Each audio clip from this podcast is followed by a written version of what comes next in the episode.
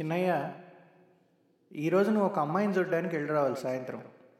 నీతో పాటు మీ అక్క బావ మా చిన్నమ్మ వస్తారు. ఆ రోజు ఉదయమే మా అన్న పెళ్ళయింది. మేము ఇవ్వాల్సిన రిసెప్షన్ కూడా అదే రోజు రాత్రి పక్క రోజు వినాయక చవితి అవడంతో. డిన్నర్ కావాల్సిన ఏర్పాట్లన్నీ చూసుకొని సాయంత్రం నాలుగప్పుడు ఇంటికి చేరుకున్నా. ఒళ్ళంతా నొప్పులు పులిసిపోయినట్టుంది ఎడతెరగని తిరుగుళ్ళ వల్ల. కాస్త నడుము వాలుద్దామని ఇంటికి వచ్చా లేకపోతే వంట వాళ్ళ దగ్గరే సరిపోయిండేది నాకు ఆ సాయంత్రం అంతా. అంత అలసట్లో కూడా నాకు నా పెళ్ళి చూపులంటే ఏదో తెలియని ఉత్సుకత ఉత్సాహం. అమ్మాయి ఫోటో ఉందా? నా ఫోటో అమ్మాయి చూసిందా? అనే జ్ఞానం కూడా లేదు మరి. ముంజేతి కంకణానికి అర్థం ఎలా అన్నట్టు. సరే నాన్న ఒక గంట నడుము వాలుస్తా. ఐదున్నర పైన బయలుదేరి వెళ్దాం అన్నా. అలా సాయంత్రం ఆరు గంటలకి అమ్మాయి వాళ్ళ ఇల్లు చేరుకున్నాం. సదరు అమ్మాయి వాళ్ళ అక్కగారింటికి పెళ్ళి చూపుల బాధ్యత ఆవిడ తీసుకోవడంతో. మేము వెళ్ళేసరికి వాళ్ళ తరఫున కొందరు పెద్ద మనుషులు అమ్మాయి తాతగారు కూర్చోన్నారు హాల్లో. వాళ్ళ అక్క పిల్లలు అనుకుంటా ఓ రెండేళ్ళ పాప ఒక నాలుగేళ్ళ బాబు అక్కడేసిన కుర్చీలు టేబుళ్ళ మధ్య పరిగెడుతూ ఆడుకుంటున్నారు. వాళ్ళ ఆటలు గమనిస్తూ వాళ్ళని దగ్గరికి రమ్మంటూ బతిమలాడుకుంటూ పెద్దవాళ్ళు అడిగే చదువు ఉద్యోగం ఉద్యోగం వెలగబెట్టే ఊరి గురించి ప్రశ్నలకు కొన్నిటికి మనస్కంగాను కొన్నిటికి అన్యమనస్కంగాను సమాధానాలు ఇస్తున్నా. ఈ లోపల కొన్ని బిస్కెట్స్ తాగడానికి కొబ్బరి నీళ్ళు వచ్చాయి. బాగానే ఉంది కొబ్బరి నీళ్ళ ఏర్పాటు. రొటీన్గా ఇచ్చే టీలు కాఫీలు కాకుండా అనుకుంటుండగానే అమ్మాయి వాళ్ళ అమ్మ అనుకుంటా కొబ్బరి నీళ్ళు తీసుకొని ఆయన అవి మన ఊరు నుంచి వచ్చినవే అంటూ పలకరించేశారు. ఈ లోపల నా చేతిలో ఆడుకుంటున్న రెండేళ్ళ బుడ్డది గబుక్కును దూకి అక్కడే మా మధ్యనున్న టేబుల్ మీద ఉన్న క్రీమ్ బిస్కెట్ను రెండు చక్రాలుగా విడగొట్టి వాటి మధ్య ఉన్న క్రీమ్ నాలుగు పెట్టి నాక్కుని ఆ చక్రాలు నా చేతిలో పెట్టి నువ్వు తిని బాబాయ్ అనేసింది. ఆ బుడ్డదాని మాటలకు చేతలకు అప్పటికే మైమర్చిపోయిన నేను ఏమాత్రం సందేహించకుండా ఆ బిస్కెట్లు తినేశాను. ఆ లోపల అమ్మాయిని తీసుకొని కూర్చోబెట్టారు ఆ చిన్న పాపతో ఆడుకుంటుండగానే. అమ్మాయిని గమనించడం మొదలుపెట్టాను. తాను పొడగరి. బాగా కళగా ఉంది అమ్మాయి. ఇదిగాక ఆమె కళ్ళల్లో ఉన్న ప్రశాంతత సౌమ్యత నాకు చాలా ప్రత్యేకం అనిపించింది. ఎప్పుడు మా ఎక్స్ప్రెస్ పెళ్ళి చూపులు ముగిసాయో నాకు కూడా తెలీదు. లేచి వాళ్ళ ఇంటి ముందున్న ఆరుబయల్లో నిలబడ్డాం. వాళ్ళ తాతగారి దగ్గరికి వచ్చారు. అబ్బాయ్యా నా మనవరాలని చెప్పుకోవడం కాదు కానీ బాగా మెతకయ్యా. అందుకే ఓ మంచి అయ్య చేతిలో పెట్టాలని ఈ వయసులో నా తాపత్రయం. నువ్వు నాకైతే నచ్చావయ్యా. అమ్మాయి గురించి ఏమంటావు? మీ మనవరాలకి ఏం తాత? వంకలు పెట్టాల్సిన అవసరం లేదు. ఎవరికైనా నచ్చుతుంది. నీకు నచ్చిందా అయ్యా? అన్నారు ఆయన. అదే కదా తాత నేను కూడా చెప్పేదన్నా నేను డొంక తిరుగుడుగా. వెంటనే నచ్చేసిందని చెప్పొచ్చో లేదో అన్న సందేహంతో. నేను ఉదయం అమ్మాయి వాళ్ళ అన్నయ్యని మీ అన్న పెళ్ళికి పంపించానయ్యా. నిన్ను చూసి ఎలా ఉన్నావో వచ్చి చెప్పమని. పిల్లాడు బాగున్నాడు కాకపోతే మన అమ్మాయికి పొట్టవుతాడు అన్నాడయ్యా. కానీ నేను నా కళ్ళతో చూసేదాకా ఏది నమ్మను. అందుకే ఈ ఏర్పాట్లు. మా అమ్మాయి కన్నా నువ్వే రెండు అంగుళాలు హెచ్చుగా ఉన్నావు అంటున్నావు వేరైనా మా అన్న పెళ్ళి గురించి వీళ్ళకి ఎలా తెలిసిందబ్బా అనుకుంటున్న నాకు ఆయనే అక్కడున్న ఒక పెద్ద మనిషిని పరిచయం చేస్తూ ఇదిగోనయ్యా ఈయన మా బంధువు.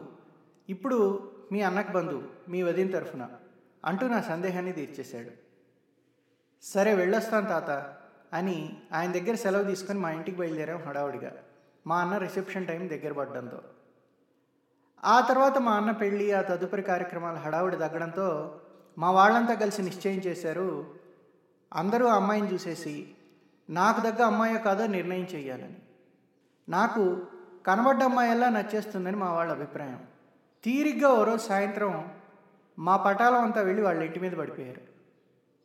ఆ వెళ్ళిన పటాలంలో ఏ లేడీ ఇన్స్పెక్టర్ కంటికి ఆ అమ్మాయి ఆనలేదు. మనోడు బాబు మోహన్ అయినా అవతలమ్మాయి ఐశ్వర్యరాయ్ కావాలనే బ్యాచ్ అక్కడికి వెళ్ళింది. మొహాలు వేలాడేసుకొని వచ్చారు ఇంటికి. వచ్చిన వాళ్ళు వచ్చినట్టే నా మీద నిరసన వ్రత దీక్ష పట్టారు.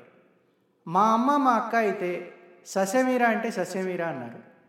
నేను కూడా వాళ్ళ మాట విన్నంతసేపు విని ఆ తర్వాత మీరేమన్నా చెప్పండి చేసుకుంటే ఆ అమ్మాయినే చేసుకుంటా అనేసారు ఊరుకోకుండా మధ్యవర్తితో చెప్పి పంపించారు మా వాళ్ళు. ఏమీ అనుకోవద్దు మా అబ్బాయికి ఇప్పుడే పెళ్ళి చేయట్లేదు మీ అమ్మాయికి వేరే సంబంధాలు చూసుకోండి అని.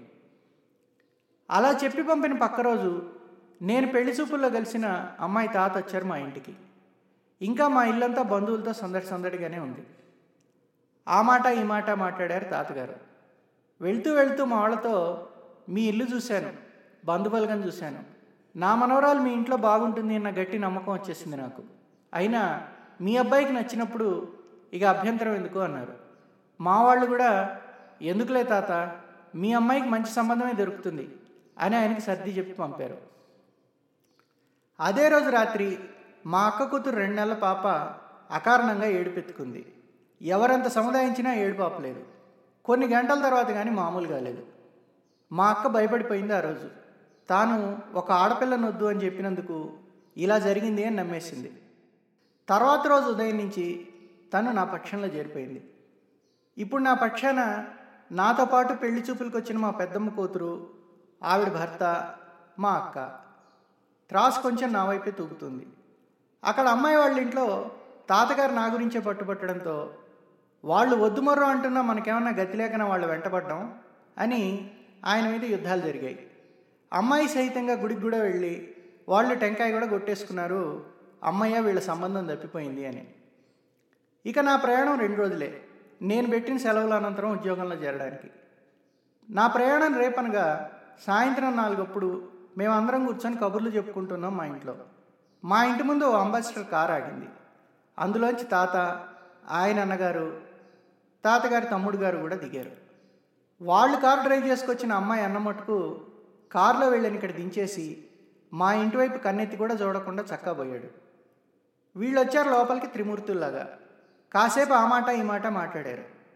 ముగ్గురం పెద్దవాళ్ళం వచ్చాం. మేము వచ్చామన్న గౌరవంతో మీరు పునరాలోచించుకుంటారని అనుకుంటున్నాం అని చెప్పి బయలుదేరారు. అంతే ఆ మాట మా వాళ్ళని చాలా సూటిగా దాకింది. నవ్వుతూ నడిచారు ఆ ముగ్గురు మా ఇంటి బయటికి. మా వాళ్ళు చెప్పబోయే సమాధానం ఏందో వాళ్ళకి ముందే తెలిసినట్టు. ఆ తర్వాత తెలిసింది అమ్మాయి వాళ్ళకి తెలుసట ఈ ముసలిత్రయం కలిసి వెళ్ళిన పనేది ఇప్పటి వరకు జరగకుండా పోలేదని. మా పెళ్ళైన ఓ సంవత్సరం తర్వాత తాతను అడిగా ఎందుకంత పట్టుబట్టావు? ఇంకెవరు దొరకరన్నట్టు? అనుకున్న సాధించుకునేదాకా పట్టువిడుపు లేవా మీకు? అని. హర్షయ్య నీకేనా నా మనోరాల మొహంలో ప్రశాంతత కనిపించింది? నీ మొహం చూస్తే నాకేమీ కనపడదా అయింది నా మనవరాలు ఎక్కడ నిశ్చింతగా ఉంటుందో? అరచేతుల్లో పెట్టి పెంచుకున్నానయ్యా ఆ పిల్లని అన్నాడు ఆయన. నా విషయంలో మీ అంచనా నిజమో కాదో నాకు తెలియదు కానీ మీ అమ్మాయి విషయంలో నా అంచనా నిజమే అన్నాను గర్వంగా. ఈ మాట ఓ మూడేళ్ళు ఆగాక కూడా అను. అప్పుడు ఏకీభవిస్తాను ఈ మాటతో అని నవ్వేశాడు ఆయన బోసినట్టుతో నిజమే పెళ్ళికి ముందర జరిగిన ఘట్టాలు అపోహలతో ఇరుపక్షాలకి మూడేళ్ళు పైగా పట్టింది ఒకరి మీద ఒకరికి నమ్మకాలు కుదరడానికి దాని తర్వాత అమ్మాయి మా ఇంట్లో అందరికీ ఫేవరెట్ అయిపోయింది. అత్తామామలకి నలుగురు ఆడబడుచులకి ముగ్గురు తోడికోడళ్ళకి సకల బంధుజనాలకి. ఆ అమ్మాయి మొహంలో అదే ప్రశాంతత ఇప్పటికీ కష్టం వచ్చినా నష్టం వచ్చినా. ఓ ఐదేళ్ళ క్రితం శ్వాస కష్టమవడంతో హాస్పిటల్లో చేరాడు తాత. మేమందరం నెల్లూరు చేరాం. ఎందుకో నన్నే ముందెళ్ళమన్నారు ఐసీయూకి ఆయనకి స్పృహ రావడంతో. కళ్ళు తెరిచి నా చేయి పట్టుకున్నాడు ఆయన. బోసినోటితో ఓ నవ్వు నవ్వాడు. నా తర్వాత వెళ్ళిన ఆయన మనవడు మనవరాళ్ళు మునిమనవరాళ్ళకు ఆయన కళ్ళు తెరవడం కనబడలా? ఆ బోసినవ్వు కనబడలే? కనబడలా